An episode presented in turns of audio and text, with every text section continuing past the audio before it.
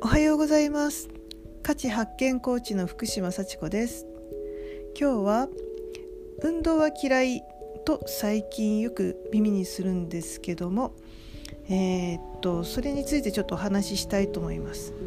運動は嫌いっていうけど運動ってそもそも何の何なのかってちょっとよく考えてみると,、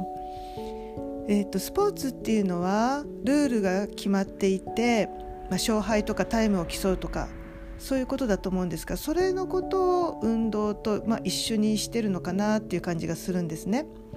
で運動はそれじゃあ何かって言ったら実は呼吸運動咀嚼運動園芸運動排泄運動で筋肉とかの伸縮運動ですね、まあ、そういううんと生きるために必要な動きのことだと思います。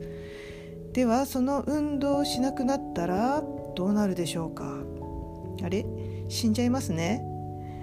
それでは大変なのででスポーツが苦手な人でも運動をして生きていきたいと思います。で、えーと、体っていうのはうんと体の中心には骨があってその骨がないとタコみたいにふにゃふにゃになってしまいますね。じゃその骨を上手に動かして生活していかなきゃいけないっていうことなんですがえー、っと骨を上手に動かすためにはこう脳みそからの指令を筋肉が受けてそれをこう動かすぞとあの体に伝えていって、ね、骨が関節でこうねジョイントされてるから曲げたり伸ばしたりというふうなスムーズな動きができるわけですね。うん、その動きを同じような日常生活の動きとか仕事で一定の動きに制限されたりすると癖がついてしまって動きにくいところが出てしまうっていうのでいろんなことが不具合が起きたりするんじゃないかなと思っています。でその歪みとかうんと癖とかを、まあ、癒着とかねうんと、まあ、言いますけどもそれってどうやって取ったらいいの？っていうことなんですが、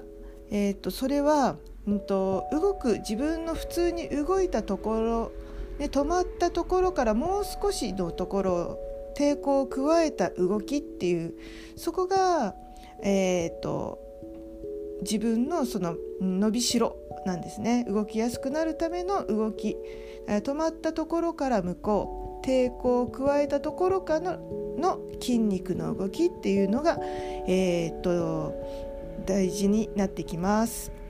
でスムーズに動くにはそういった自分のそのちょっとした、えーと、動きに対するうんと、まあ、抵抗と方向性が必要なんですよっていうことを今日はお話ししました。えー、っと今日も一日良い一日でありますように。ありがとうございました。